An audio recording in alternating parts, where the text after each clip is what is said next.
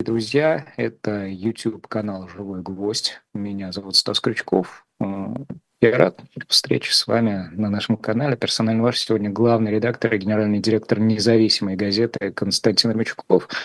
Константин Владимирович, я приветствую вас. А я приветствую вас и зрителей, и слушателей в новом году. Я с вами. Здорово. Не... Отгуляли, отгуляли. Середина зимы, кстати. Все, кто сейчас присоединился к этому разговору, найдет его важным для себя. Подписывайтесь на канал, участвуйте в работе чата. Это неотъемлемая часть нашего с вами общения. Вот коль скоро середина зимы, так бывает, что в России зимой морозно. И сильно морозно. И вот Подмосковье, Тула, Липецк, теперь Пенза и наверняка еще где-то, потому что мы много наверняка не знаем. То есть далее по списку выходит из строя котельные, между трубы, главное, между люди. Скажите, а вот в такой стране, как наша, кто должен отвечать за состояние коммунальной инфраструктуры. Ну, понятно, что государство там какие-то рамочные условия создает, но тем не менее. В смысле нести ответственность, потому что я вижу, что там задержан директор котельный, отстранен замглавы города. Вот это крайне или, или не крайне в этом случае? Я не знаю, ну, как отвечать на ваш вопрос э, в этом смысле как вы говорите, крайне, не крайне. Но отвечать в нашей стране по факту э, состояние страны, состояние экономики, э, роли государства, мне кажется, эффективнее самому государству, потому что переход на частные управляющие компании, которые за все отвечают, который шел в первые десятилетия 21 века, всем казалось, что все эти частные управляющие компании и вообще максимальная приватизация системы э, ЖКХ приведет к успеху.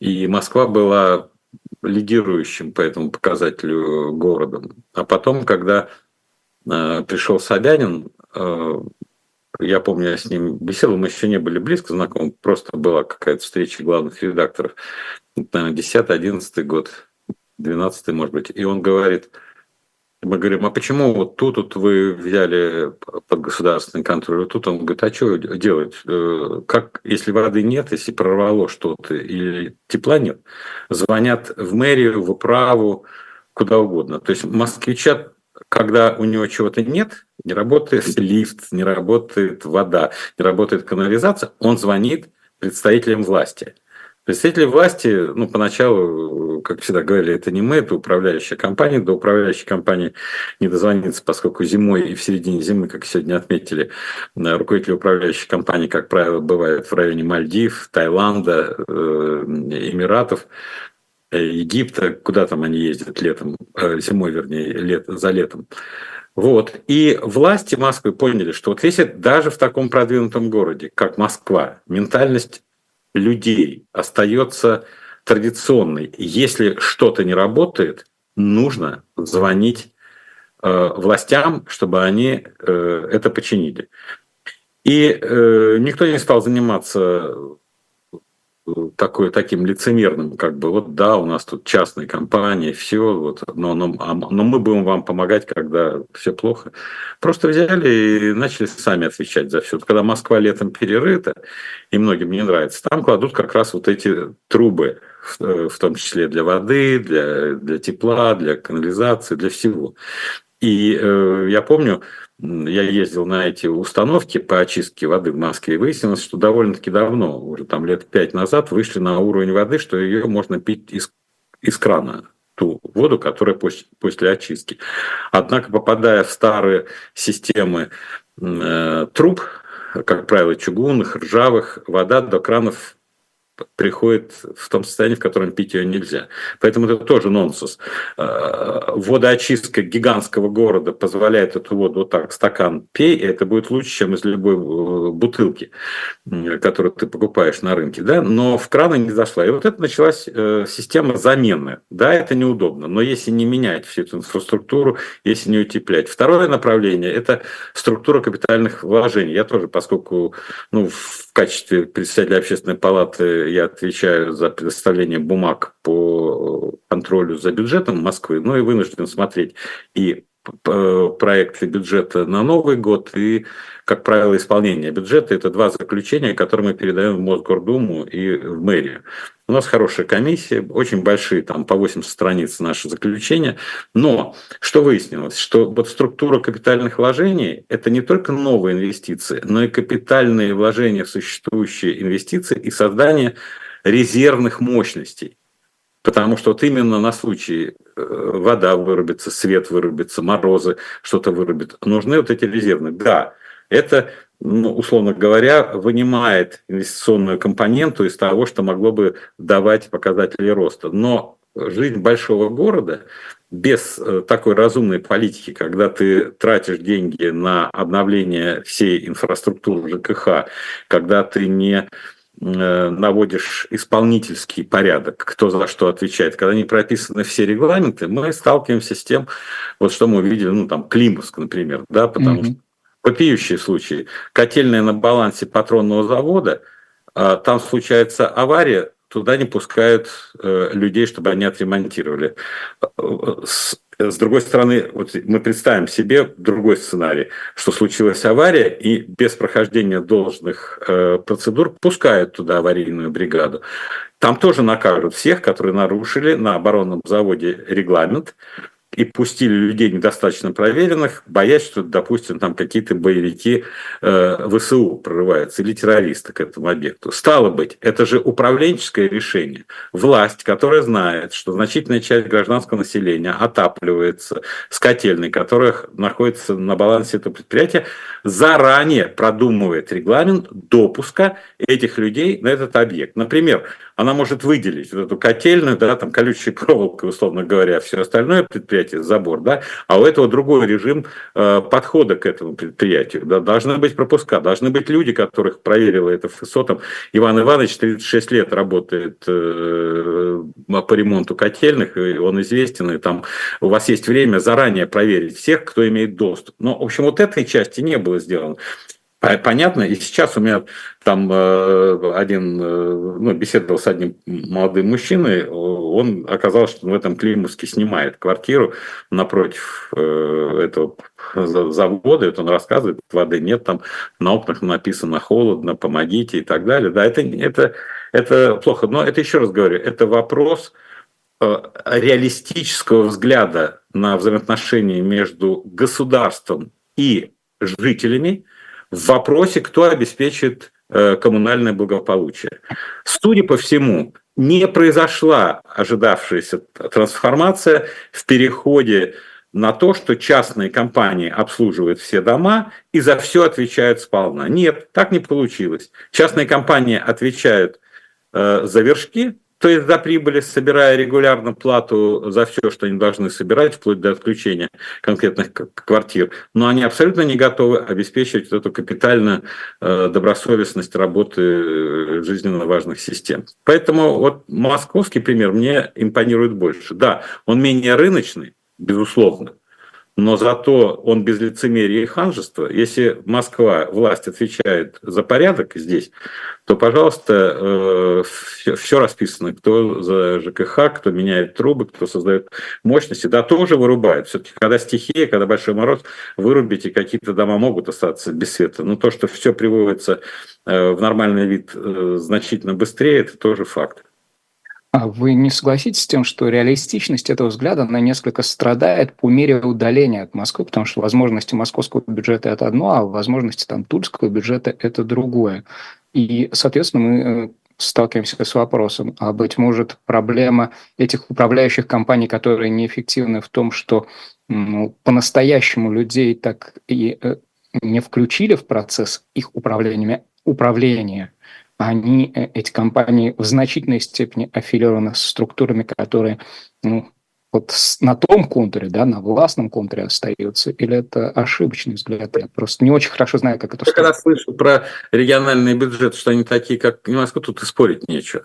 Но я даже в эфире, вот, не то эхо, это было не то многократно, говорили, как этот бюджет наращивается, что у этого бюджета есть особенности, и что мешает всем другим губернаторам использовать методологию бюджетного планирования и исполнения бюджета таким образом, как это делается в Москве. Ведь это же э, фактически управленческая бюджетная теория, которая превратилась в практику в Москве.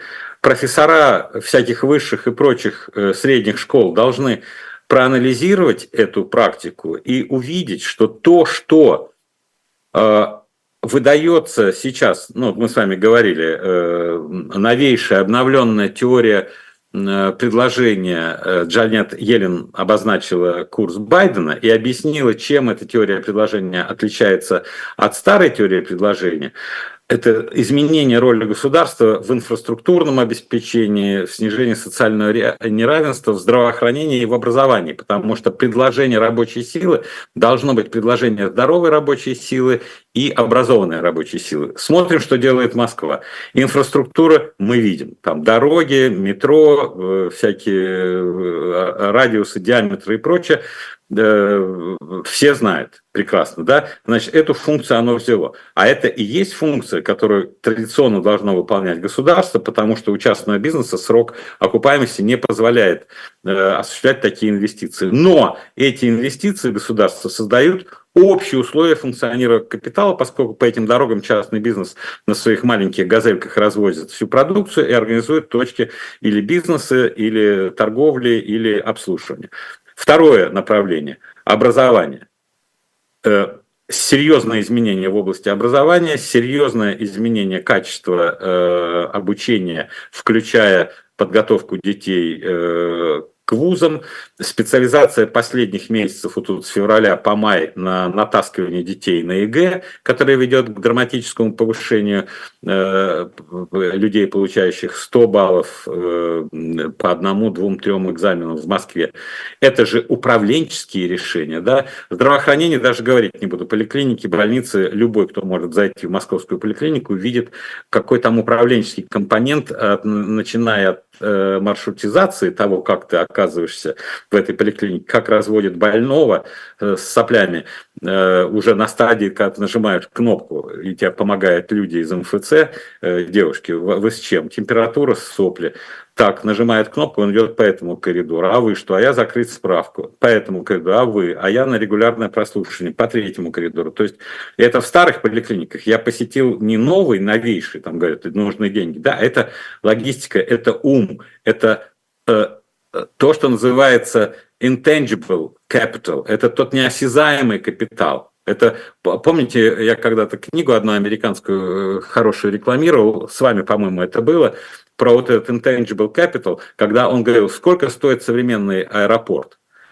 И вот традиционный взгляд, что аэропорт это вот здание аэропорта, это взлетная полоса, это какие-то там терминалы. Да, современный взгляд, что значительная часть стоимости капитала это тот софт, это тот продукт мыслительный, который связан с организацией полетов, рациональной с продажей билетов, багаж. Без... То есть все те мозги, которые в аэропорту, они стоят намного больше, чем э, вот эта физическая инфраструктура этого аэропорта. Так вот, возвращаясь к э, провинциальным бюджетам и к московскому бюджету коротко, последний раз. Ну, просто в декабре было все эти бюджетные вещи, я э, просто хорошо в курсе, я смотрел, как он исполнялся. Значит, ключевые вещи. Условно говоря, там 10-12 программ долгосрочных, на них уходит 93% бюджета. Что такое долгосрочная программа? Это те программы, когда ты не можешь решить проблему не за год, не за два, не за три, а за пять. Вот инфраструктура, то, что мы говорим, котельные, замена всего и дело ненадежное, ты не можешь решить за год, ты можешь залатать дыру за год. Но если у тебя есть программа, и ты концентрируешь. Что такое 93% э, бюджетных расходов? Это значит, что ты не позволяешь э, э, распыляться собранным в бюджет деньгам. Это с одной стороны. Потому что 93% из года в год идут на воплощение той программы, которая связана с дорогами, которая связана с окружающей средой, которая связана с социальными проблемами, которая связана со здравоохранением, которая связана с образованием и так далее. Вопрос. А кто должен готовить эти программы? Конечно, местные власти. Конечно, губернаторы и его правительство должны готовить это. Они должны понимать цикл временной, когда ты решишь эти проблемы. Дальше структура расходов по этим программам, какая доля социальных программ, а какая доля инвестиционных программ. Инвестиции изменяют. Но когда ты в поддержание э, существующих активов вкладываешь какие-то инвестиции, условно говоря, вот уже детский садик есть или школа, а ты туда вкладываешь капитальные вложения там, на новый лифт, на новые кабинеты, на новую крышу, на новую канализацию, на новую воду. Да, это поддержание в рабочем состоянии существующего актива. Но с точки зрения общества это такая же инвестиция, как и новая инвестиция в новую школу. И когда такой уровень инвестиций в структуре бюджета, то у тебя будет все развиваться так же, как развивалась экономика Японии, Кореи, Тайваня и прочих Сингапуров, которые приводят нам в пример. Потому что там норма э, накопления в валовом национальном продукте была 40%. А у нас в Москве она 40% фактически, потому что это инвестиции, это, это накопление. Вот изменения. Но такая методика почему не подходит? Ты на любом бюджете, ты на своем семейном бюджете можешь такую политику проводить. Я могу проводить. Тут важна методология, принципы. Есть стратегические задачи жителей, которые надо решать в течение многих лет, поскольку за год, два, три ты не решаешь. Нужна воля для концентрации ресурсов. Нужно соотношение между инвестициями и социальными программами. И нужно понимать, что в конечном итоге надежность систем обусловлена твоей деятельностью в теплый период времени. Создание мощности, да, это невыгодно, но для города это единственно приемлемо с социальной точки зрения. Поэтому Тула или кого вы там еще назовете, все должны брать, потому что, еще раз говорю, профессора должны описать то, что я сказал. Они должны сделать учебник, что это не Джанет Елен предлагает э, новую экономику предложения, а что Собянин фактически в последние годы реализует новую экономику предложения – своего типа, абсолютно. Я не думаю, что он знает теорию Собянин. Извините, Сергей Семенович, если я так, э, ну, дисклеймер делаю, может, вы и знаете эту теорию, да? Я не думаю, я вижу, что здесь здравый смысл и упор на создание условий для частного бизнеса. Ведь то, что делает Собянин, он создает условия для частного бизнеса. Почему частный бизнес и частные инвестиции, в том числе инвестиции в промышленность, растут такими темпами? Потому что на самом деле он понимает, что на баланс государства брать производство, это самому себе э, головную боль брать. Но создавая вот эти условия, отбоя нет от частных э, предпринимателей, которые хотят в этой инфраструктурной среде работать. Вот какой пример должен э, распространяться. Да, у мегаполиса есть свои преимущества, но поэтому Москва, кстати, и публично заявляла о том, что она против популистских заявлений, ну это моя интерпретация, может Москва так и не говорила, но смысл э, позиции, да, когда там госсоветы проводятся и все, и все говорят, каждый город должен стать полюсом роста, как Москва. Это исключено. Полюсов роста с потенцией мегаполиса может быть несколько, может быть 10, может быть 12, это, это эконом-географы должны посмотреть, которые являются центром агломерации – дальневосточная, там сибирская, восточно-сибирская. И вот они как раз будут выполнять вот эти функции, которые, как Москва сейчас выполняет, как мегаполис Московской области, которые будут создавать условия притягивающие. Но это экономическая политика, которая э, обладает и теоретической подготовкой. Я просто не знаю, знают ли эти люди. Я просто знаю всю теорию этого вопроса. Франсуа Перу, полюса и центры роста. Вот. Центр периферии, э, Хиршман, э, все заложили, все эти вещи. Как работает э, вот эта пространственная модель. У нас была принята пространственная концепция, но что-то не вижу, чтобы она сильно развивалась. Так вот, э, зимняя история этого года показала, что экономическая политика – это не только дело Мишустина, условного, Мишустина в кабинете, который проводит Туля, или там Эльвиры Набиулиной. Это прежде всего политика региональных властей по осознанию долгосрочных интересов жителей своего региона. Если эта политика будет грамотная, соответствовать определенным принципам, то и там можно все это дело решать, а не говорить о том, у Москвы всегда денег много. Понятно. Москвы... А как обеспечить грамотность этой политики? То есть, если вот мы принимаем как данное, что ну, государство берет э, на себя эту функцию в силу того, что население у нас патерналистское, частники не справляются. А как внедрить в описанную вами модель или ну, способ устройства, вот этот элемент контроля со стороны ну, реально жителей э, мерзнущей многоэтажки. А, потому что ну, казалось бы, ничего сейчас этого не обещает, в силу того, что население остается таким же патерналистским. Э, ну, это как раз и есть, и тут надо и этих местных депутатов, которые должны там, и на, на общественные советы, которые есть у них там. Сейчас жители реагируют просто, они пишут э, жалобы, они обращаются публично, реакцией на эти жалобы и публичность является задержание, аресты, снятие, угрозы снятия и так далее. Это форма контроля, но это постфактум. Все, что может быть постфактум, ну не так интересно, потому что это, это от беспомощности, от, от, от отчаяния. Тут людям надо помогать, помочь не могут, но надо хотя бы моральный жест. Это мы этого сняли негодяя, но может людям станет от этого лучше, но лучше-то им не станет, у них же холодно дома. Поэтому вопрос тут в другом. Тут, э, э, поскольку я считаю ментальность людей, э, которая при тех усилиях государства, что патернализм э, является историческим наследием, это фактически одна из скреп э, духовных этого государства.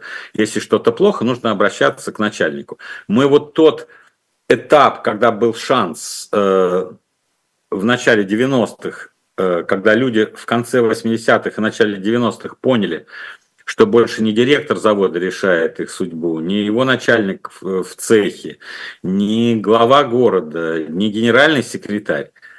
И вот Институт социологии в 90-м году, а потом в 94-м проводил масштабное исследование по всей стране, масштабнейшее. И он сравнил э, вот эту трансформацию ожиданий граждан Российской Федерации, и поскольку он проводил на территории именно РСФСР в 90-м году, а потом в 94-м на территории России, то это достаточно хорошо совпало с картинкой всех россиян. И выяснилось, что произошла даже за 4 года социологические э, разрывы э, в опросах, сдвиг в том, что россияне в 1994 году уже больше не рассчитывали, что директор поможет, э, генеральный секретарь поможет или глава города. Они начали рассчитывать э, на себя. И Институт социологии сделал вывод, что это характеризует э, сдвиг в сторону модернистских, от патерналистских к модернистским ценностям граждан. Они теперь отвечают за себя сами. Последующая программа приватизации – и развитие частного рынка, когда человек оставался то без зарплаты долго, то боролся вот э, за то, чтобы хотя бы по бартеру получить холодильник там или пылесос вместо зарплаты и стоять на, на, на дороге э, на какой-нибудь трассе М4, предлагая э, полученный холодильник, э, чтобы отоварить свое, э, свой труд э, в денежной форме – вот тогда казалось, что это необратимая трансформация. Но я увидел, и, наверное, это уже доказывается и другой социологии, что сегодня к 2024 году настроение, ожидание, что власть за все отвечает, ну, собственно, и власть ведет себя так. Ведь когда реальная оппозиция из страны э, э, выдавливается или не допускается к политическому э, конкурсу, то что это, какой месседж получает общество? Власть говорит, нам не нужны крикуны, нам не нужны оппозиционеры, нам не нужны критики, мы берем ответственность на себя за все. Вот власть, когда она убирает оппозицию, либо снижает ее возможности для Э, критики и реальной работы э, в борьбе за власть, она как бы говорит, я за все отвечаю. Но отвечать можно не только за хорошее, например, за самый распространенный нарратив. Мы выстояли в условиях санкций. Кто? Кому слава? Тому, кто выстоял, кто руководил этим. Но когда у вас замерзают люди, рвутся котельные там и холодно, вы тоже должны брать на себя ответственность. Потому что это такова логика. А вот нет ли здесь такой угрозы, когда ты отвечаешь за все, то в конечном счете выходит так, что не отвечаешь ни за что. Ну, потому что по факту э, твоя ответственность распылена, да, то есть государство как таковое отвечает, а государство это, в конечном счете, конкретный тот же чиновник из Тулы, из Пензы, из Липецка и так дальше. И вот у него всегда остается шанс посетовать наверх, и, ну, Вот они решают глобальные геополитические задачи. Куча миллионов идут э, на решение э, геополитических целей. А здесь у нас просто не остается. Слушайте, ну, опять, Стас, я искренне говорю, я не понимаю, а вот как мне отреагировать на это? Ну, наверное, это так. А, ну, вот эта игра такая. Ты можешь позволять до какого-то времени. Видимо, всегда так. Э, может быть, и в семнадцатом году также э, до какого-то времени шло. Может быть, и в девяносто первом году до какого-то времени так идет что власть э, чего-то не решает, хотя взяла всю полноту власти на себя и, и не делает, отвечает за все и в то же время ни за что. Вот. Э, борьба внутри власти идет независимо от этого, потому что люди во власти, они меньше связаны с этой повесткой, они с другой повесткой связаны. Сейчас э, мы говорили, что каждый раз, когда рубль превращается либо в керенку, либо в деревянный рубль, империя рушится. Э, Набиулина пытается сохранить рубль, повышает ставку. Год назад, в феврале, прогноз был, что к концу года будет 9, 9 по-моему, 2,2%. Учетная ставка, ну, ключевая ставка, да, она у нас 16%.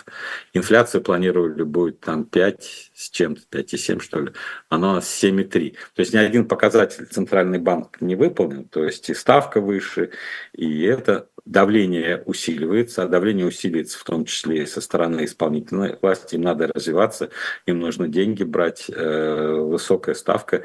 Но Эльвира Набиулина знает, что если она отпустит, э, если это не будет координировано, но это борьба реальная между теми э, проектами, которые власть должна реализовывать, и нужно деньги брать и, и, и, и напитывать субъектов хозяйственной деятельности финансами, да, и Эльвиры Набиулиной, которая отвечает за то, чтобы рубль не развалился, потому что высока гипотеза, что с развалом рубля развалится страна. По крайней мере, исторические прецеденты есть.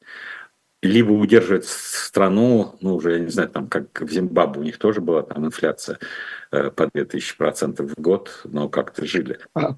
А порог этой угрозы он уже миновал? То есть э, рубль сохранен или все еще перспектива? Нет, он сохранен временно колоссальными вот этими э, усилиями, потому что ведь э, у нас же инфляция, обменный курс, э, э, свободного доступа к валюте по-прежнему нет. Э, э, счета, которые были э, валютные, там, по-моему, по-прежнему по 10 тысяч, что ли, можно долларов.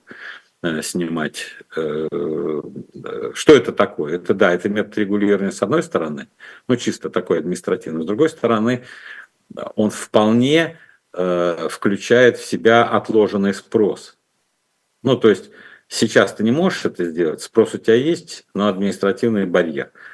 Но отложенный спрос это значит, как только что-то ослабится, ты тут же рванешься удовлетворять отложенный спрос. Это э, большой э, ну, элемент э, взрывчатки.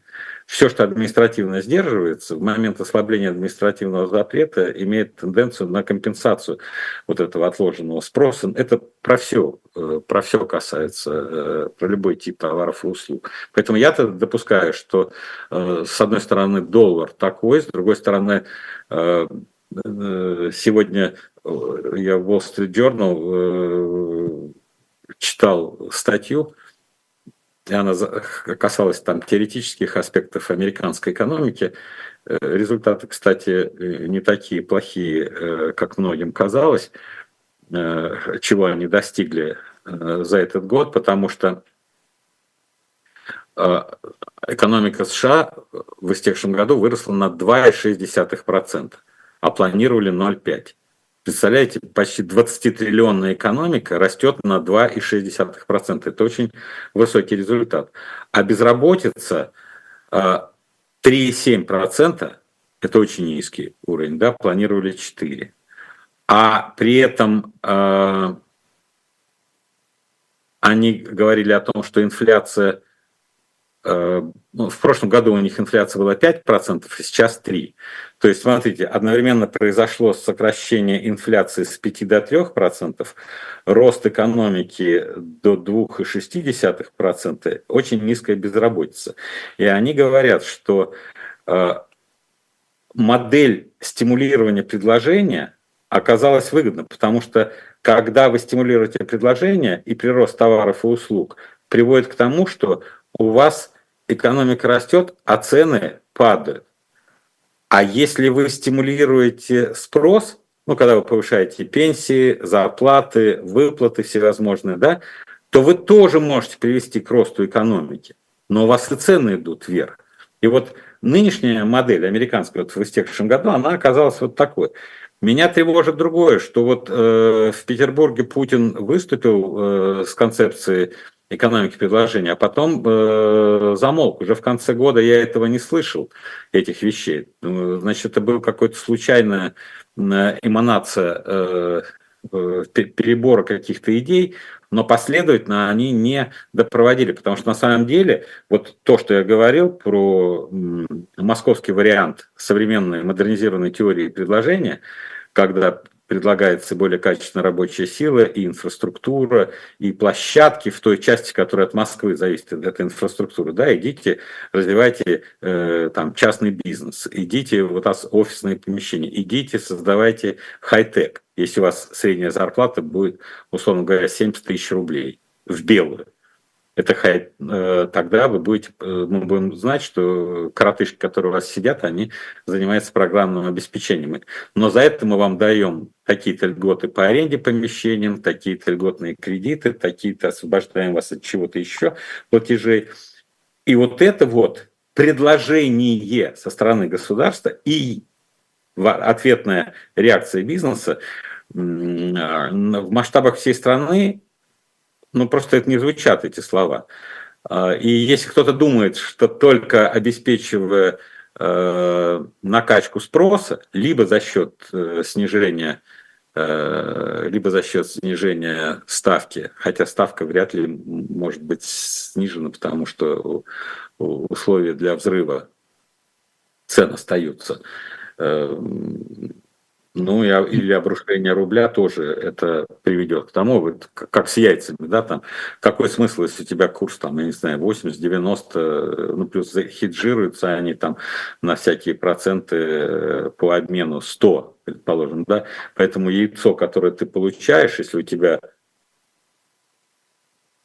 рубль э, такой э, дешевый, то десяток яиц у тебя, если бы у тебя курс был 30, то открытие границ привело бы к увеличению э, яиц на рынке, и цена была бы там, ну, по 30 рублей. По 60 рублей курс доллара был бы, если э, стоит 1 доллар, был бы по 60. А если у тебя 100, у тебя по 100. Поэтому яйца, которые поступили там по 236-250 рублей, ну да, они на минимум рентабельности сюда пришли.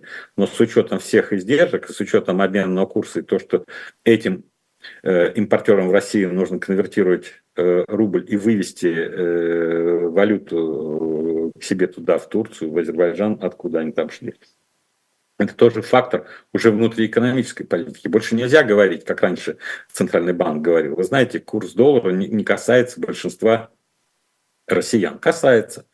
Потому что даже те яйца, которые поступили, кстати, по яйцам тоже интересное э, замечание хочу сделать. Вот Путин, выступая на Дальнем Востоке, перед бизнесменами говорит, ну, представляете, это просто правительство чуть-чуть э, очень не сообразило, оно открыть импорт. Не сориентировалось, он говорит, не да, сориентировалось. Не сориентировалось, просто, просто, вот к слову, говорит, просто не сориентировалось. Мне кажется, это не просто не сориентировалось. Это причина, потому что Почему оно не сориентировалось? Это что, просто ума не хватило? Нет. Потому что я допускаю, что действуют лоббисты российские. Потому что когда нам говорят, радуемся за отечественных товаропроизводителей, вот просто огульно, мы как бы товаропроизводителей не замечаем, что это э, акула капитализма, это частный бизнес, у него свой интерес. Он не хочет конкуренции. Государство занимается протекционизмом.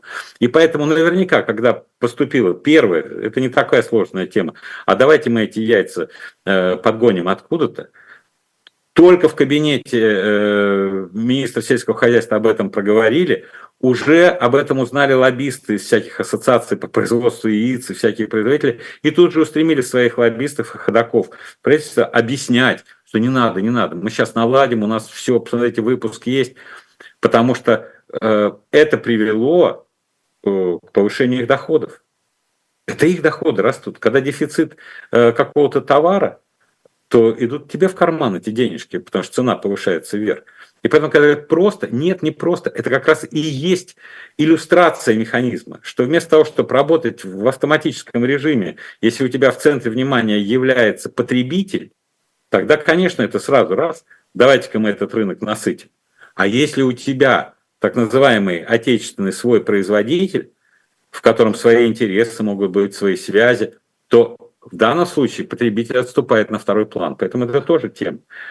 Вот эти темы, э, как и проблемы, они остаются с нами в 2024 году, что радует. То мы будем говорить на привычные темы.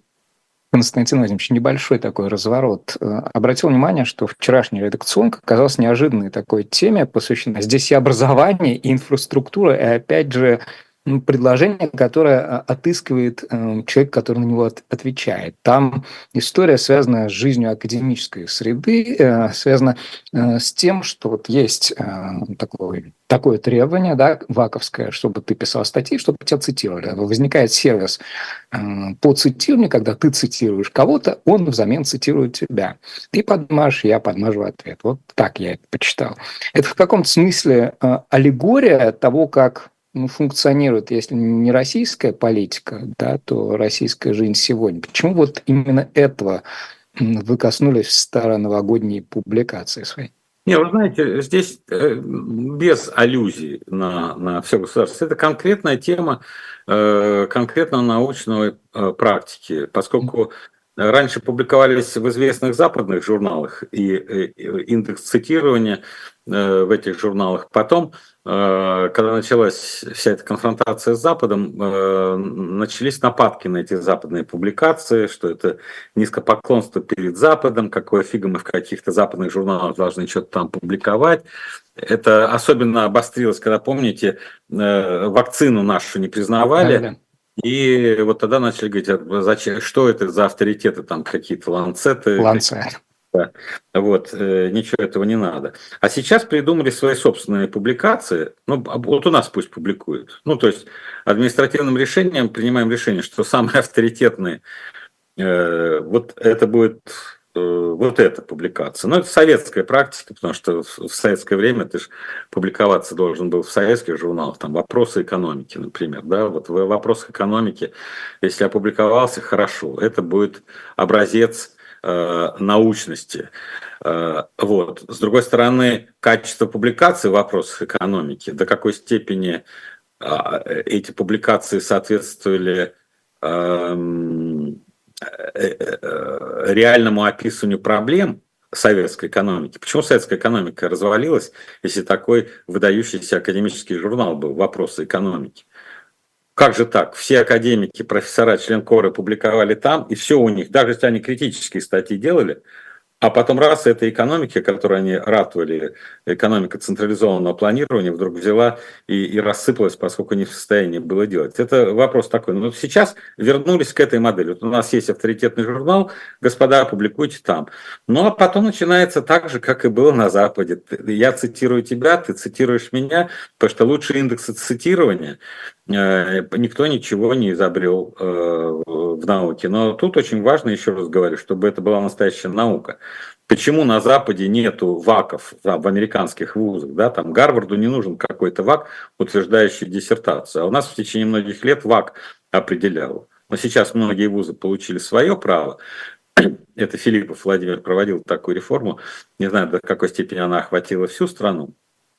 Вот, но какие-то э, лучшие вузы получили право сами, защитили у тебя в ученом совете, и ты профессор. На Западе это всегда так было. Если ты профессор Гарварда или защитил диссертацию, э, я не знаю, в Стэнфорде или в Пенсильвании, или в Калифорнийском университете, любом там, Беркли, то это твоя репутация, это репутация той школы, ваши журналы – это ваша репутация. Если ее все цитируют, вашу публикацию, она содержит в себе элементы новизны или потенциал для дискуссии или прорывной взгляд на какую-то проблему, то репутация издания создается конкурентным качеством публикации. Вот это очень важно.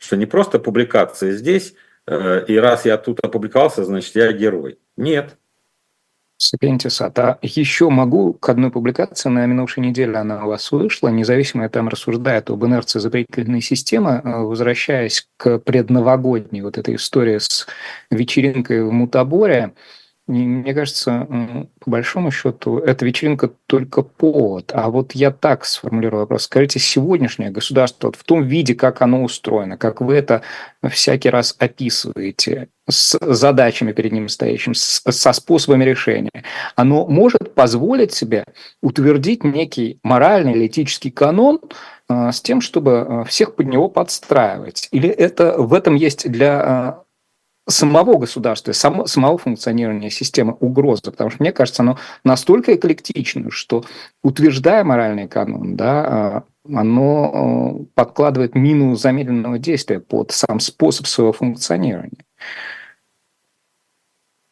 Знаете,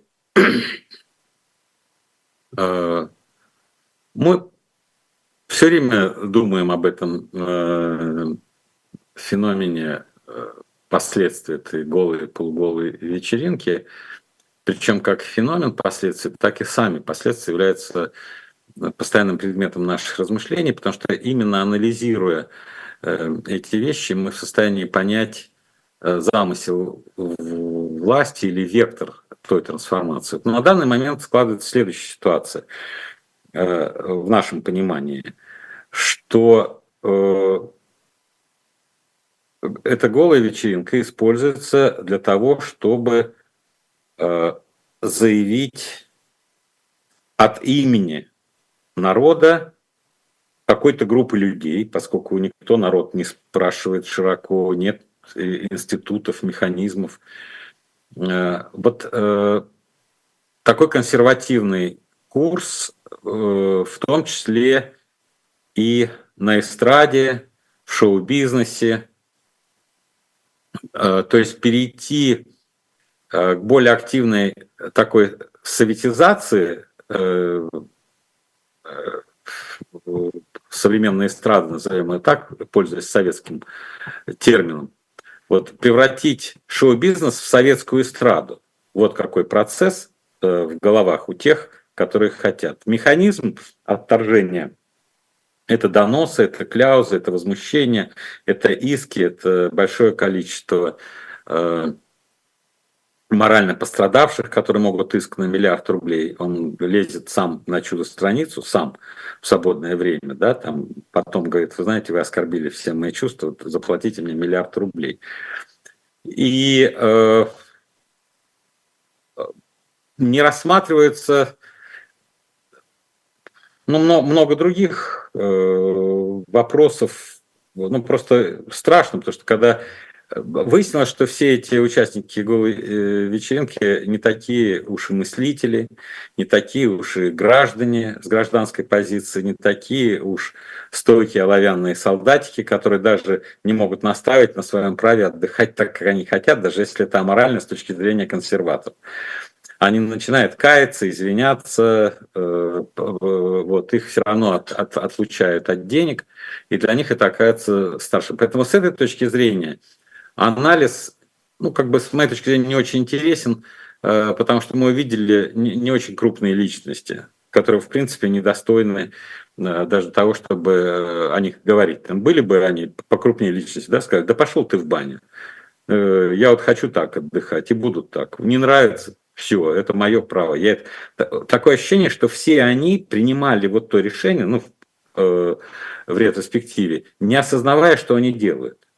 Ну, просто какое-то общество дебилов, да. Я не осознавал, что моя вечеринка к этому придет. Я не осознавал, что я открыл ту дверь. Я не осознавал, что повесить э, там бриллиант на попу это плохо. Я не осознавал, что показывать это в данное время. То есть люди не понимают ни времени, ни контекста, ни общественных настроений. Но когда они столкнулись со временем, с контекстом и с общественными настроениями, выяснилось, что они не совсем э, ну, граждане, то есть они люди, как были, так и остаются, но это вот такого вот лилипутского размера личности. И все это жалко, их топчет, и присутствовать при э, таких унизительных, э, саморазоблачающих интервью, извинениях и покаяниях не очень приятно. Если честно, это не добавляет ничего. Но есть и другие проблемы, связанные со стрессом. Как их? Вот там в Америке, например, э, стрессы там и Вьетнамской войны, и все этой борьбы за гражданские, там просто люди, э, очень популярные были в, в Калифорнии э, курсы, когда люди собирались в парках и орали.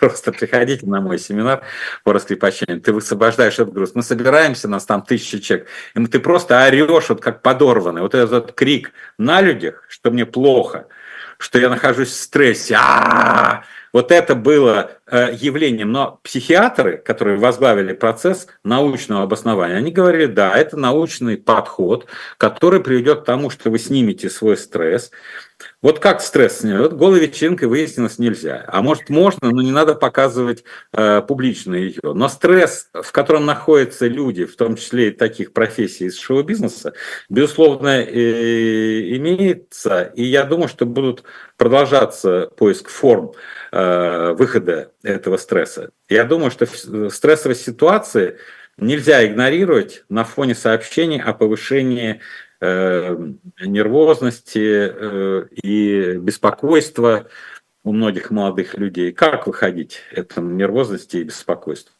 Константин Владимирович, а если вот не по-росстатовски, а так, как вы это ощущаете на сегодня, контекст и общественное настроение, они действительно совпали? Вот коротко, если. Ну, в какой-то э, степени. Я про общественное настроение не могу говорить от имени всего. Это вот те, которые клеймят, от имени всего народа, они могут говорить э, так. Я, э, я считаю, что контекст надо понимать, и в этом и есть разумность жизни и сосуществования э, людей в обществе. Вот просто, если я с тобой не согласен, Стас, но знаю, что ты горюешь по поводу тех-то и тех-то событий, искренне переживаешь, то элементарное мое уважение – в момент, когда ты горюешь или переживаешь это, не устраивает что-то такого, что может случайно тебя задеть. Я же тебя не приглашаю на свою вечеринку, э, чтобы там тебя оскорбить, но случайно. Для этого ты должен думать об этом. То есть сосуществование людей, это же лежит в основе либеральной модели с разными образами жизни. Тебе нравится книги читать, а мне нравится голые вечеринки устраивать. Но чтобы не обижать друг друга, давай мы сделаем так, чтобы наши образы жизни не соприкасались, обижая друг друга. Это касается и многих других. Но вот такое общество в данном э, моменте. И нервозность, и э, нищета, и бедность, и неопределенность, и паника. Что испытывают люди, которые э, покинули страну? Э, какие эмоции, когда человек разрывает э, с привычным образом жизни? Трудно даже представить себе. Это, это одиночество, это отсутствие жилья, это отсутствие быта, это отсутствие перспектив, отсутствие денег, отсутствие работы, э, отсутствие статуса даже какого-то, когда тебе может любой, узнав, что ты там русский, дать в глаз или плюнуть на тебя, или повесить на тебя всю вину, а ты уехал по своим соображениям, не, тихо уехал. Мы сейчас берем тех, которые именно оказались в этой стране. Они же, у них есть родственники, которые переживают за них. Они не все уехали, молодежь уехала. Родители здесь, они за них переживают. Друзья, там бабушки, тети, дяди. Это же многомиллионная цепочка э, нарушенного уклада жизни. Когда уклад жизни нарушается, тогда, собственно, люди с катушек скатываются. Почему я люблю мир и мирную жизнь? Потому что именно в мирную жизнь нормализация общества происходит, наращивается богатство, наращиваются ценности, не разрушаются активы, люди строят планы, люди решают свои задачи. И вот сейчас, когда вот за последние два года прошло так много того, что разорвало рутинную ткань, а рутинная ткань больше всего э, благоволит здоровой психике как ни странно. Рутина. Как только ты разрываешь рутину, твоя психика начинает э, вздрагивать, как э, резко разбуженный ребенок там, э, в 6 утра. И потом он плачет полдня. И люди не понимают, что он плачет полдня. Разбудили вы его в 5 утра или в 6 резким криком или лаем собаки. О мире. Песков уже отреагировал на вчерашние соображения вот этой конференции по формуле мира. Назвал это все разговором ради разговора. Между тем, сегодня там в Давосе, в Швейцарии, стартует форум очередной, да, опять без э, Москвы, но с Блинкиным и Салливаном, э, вашим любимцем. Э, как вы полагаете, вот это полезная встреча в том плане, что, и здесь я согласен с Песковым, что они прямо вот зримо дают ощутить, что ну, вакуум, да, без одной из сторон, а Москва, а, ну, очевидно, фундаментально сторона, ничего не решить. Это встречи, которые результативны, и за ними последует что-то, что-то. Они толкают э, паровоз вперед, или это топтание на месте? Не, не, не могу сейчас сказать так точно. Я вот прочитал э, за вот эти праздники, наверное, 12-14 крупных статей относительно крупных экспертов э, в ведущих изданиях, я читал их и конспектировал коротко, под одним углом зрения. Каков главный вывод? Ну, то есть, статья-то большая, но надо сказать, что соль. Это меня поразило. 12 или 14 публикаций посвящены теме э, конфликта России и Украины. И вывод везде разными словами. От министров до обозревателей. Звучит так. А, Запад не должен позволить России победить, потому что это для Запада будет плохо.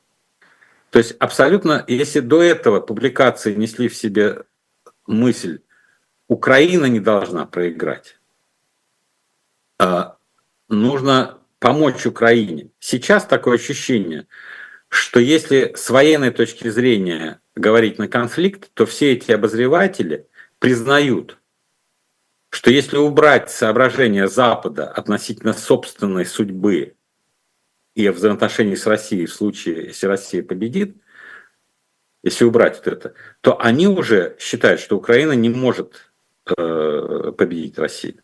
То есть поменялась полностью картина.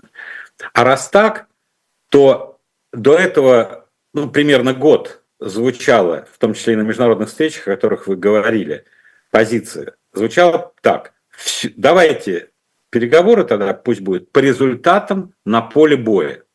Это говорили на Западе, потом Путин повторил. Ну, на поле боя, говорит он, ну, давайте на поле боя. Вот сейчас на поле боя, вот все, что я прочитал, я не знаю, может даже опубликую, если э, решу, небольшой такой материал, подборка, она очень характерна, что Украина не может победить Россию, скорее всего, она проиграет, но Запад не может себе это позволить. Тем самым вот на данный момент, как мне кажется, вот на сегодня, на 15 января, сложился такой экспертно-аналитический консенсус, что Запад должен принять другой тип решений а, в своих интересах, потому что Украина больше не в состоянии обеспечить интересы Запада на поле боя. И вот мне кажется, сейчас будет вокруг этого. Значит, если продолжить, как будто мы сидим с ними на этих э, встречах, что они могут обсуждать? Если Украина не может победить Россию, а Россия может победить Украину и дойти там до Киева, ну, я не говорю уже Харьков, Одесса, все, не надо ли сейчас прекратить э, военные действия э, с тем, чтобы разобраться? Потому что э, даже Ники Хейли, э, кстати, э, я видел наверное, неделю назад... Кандидат от республиканцев, да? Кандидат республиканцев, который под Трампом идет сейчас по рейтингу. Она говорит, а вы знаете, что следующим планом, она это сказала так, как будто она читала документ, следующий план Путина после Украины будет Польша и Прибалтийские республики.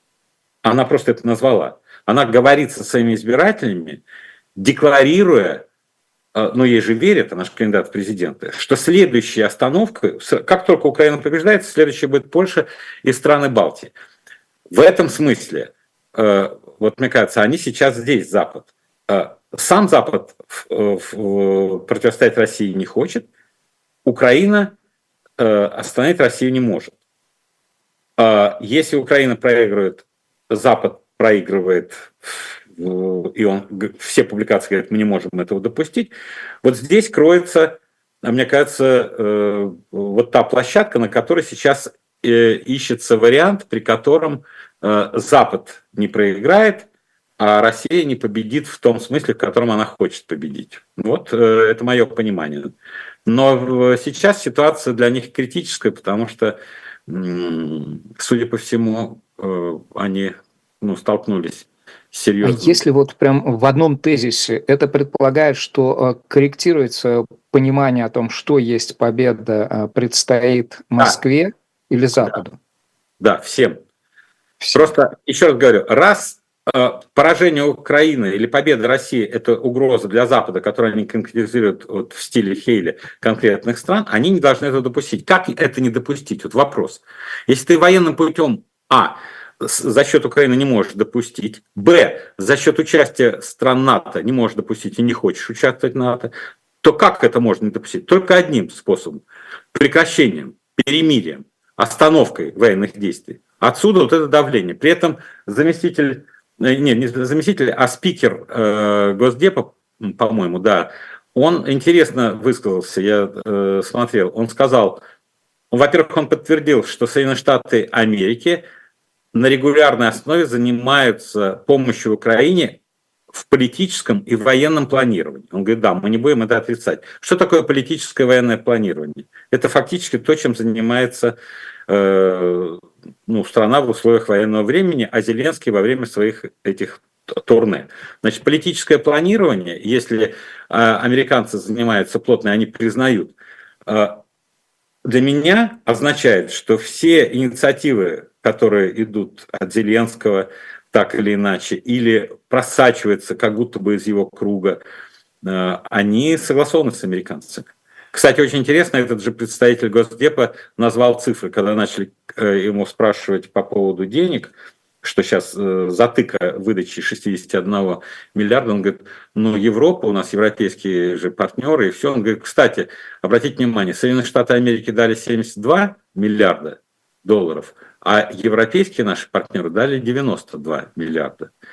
Я 164, он как бы провел разницу, говорит, они очень много могут дать. А сейчас мы видим, изменившаяся тактика, сбор то из Греции, то из Дании, там сегодня там сообщение, 6 летчиков э, ВСУ проходят подготовку в Дании на самолетах F-16, э, сбор, то есть американцы, поскольку не могут сейчас выделить деньги, они занялись другим, они скребут Э, все, что имеется э, в разных странах, э, входящих в их блок, для того, чтобы они передавали Украине. Ну, это качество оружия и темп не такой, как при централизованных поставках, но все же мы просто видим, что меняются подходы, меняются.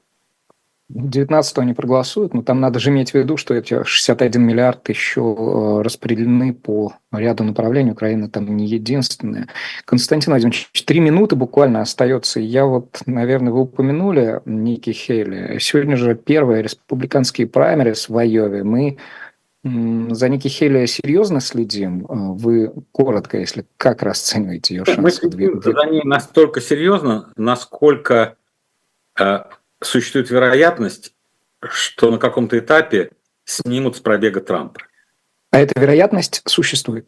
Эта вероятность существует, и именно вот насколько она серьезна, настолько серьезно Ники Хейли. Если Трампа не снимают, Трамп победит э, во всех праймерис республиканцев, мой прогноз. Но если на каком-то этапе его снимут или что-то с ним случится, очень мощно раскрученная Хели, которая обходит Десантеса и выглядит получше его, и, э, и мне кажется, более энергично хочет стать президентом, чем Десантес. У меня была еще одна большая тема, это Тайвань, заявление Си и Ван И накануне сделанное, но я думаю, что к Китаю мы еще неоднократно в этих разговорах вернемся, и на сегодня, наверное, отставим это, а перейдем к книгам, пока вы свою рекоменда... рекомендацию дадите, я немножко еще сайт наш shop.diletant.media прорекламирую. Там для наших уважаемых зрителей есть книга Генри Киссинджера «Мировой порядок», мы уже о ней упоминали, с печатью от эхо, от того самого эха, не примените, зайти и купить. Нобелевский лауреат пишет о том, что могло бы быть с миром и почему он такой, а также о том, как и в каком направлении его стоило бы реконструировать. Константин Владимирович, ваши рекомендации этой недели? Моя рекомендация этой недели – вот эта книга э, Николай Семенович Суворов «Средневековые университеты». Эта книга, она в 21 году переиздана, а издавалась она до революции в 1898 году профессором. Э, и она очень интересно и подробно рассказывает возникновение средневековых университетов, возникновение тех привилегий и свобод, отношение к студентам как людям, которые ищут истину, что научная истина признается уже в эти средние века, э, является мировым, э, мировым достоянием и что города начали притягивать. Но очень много интересных фактов. Мне просто очень любопытно, как рождалась эта автономия вузов. Кроме Парижского университета, Болонский университет и многие, которые шли по этому пути, ректором университета выбирали студентов.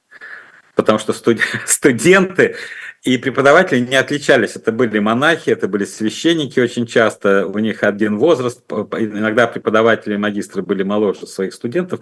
Они жили в одних э, комнатах, они пили вместе, дрались иногда. Но то, что ректорами были студенты, это очень круто, мне кажется. Ну, здорово. Ну, на этом а, наш аттракцион невиданной щедрости завершается. Друзья, персонально ваш был главный редактор и генеральный директор независимой газеты Константин Ремчков. Константин Вадимович, я благодарю вас. Я благодарю вас. На живом гвозде сразу после нас Максим Шевченко. В 19 все те вопросы об экономике, которые мы поднимали, может быть, еще прояснит и Евгений Гонтмахер, затем Трификты. И на «Дилетанте» в 18 стоит послушать про Ирода Великого в программе «Тираны», да и вообще про иродов разных и про конкретно исторических. А я благодарю вас. Меня зовут Стас Крючков. Прощаюсь с вами и желаю всего самого доброго. Будьте здоровы и берегите себя. Пока.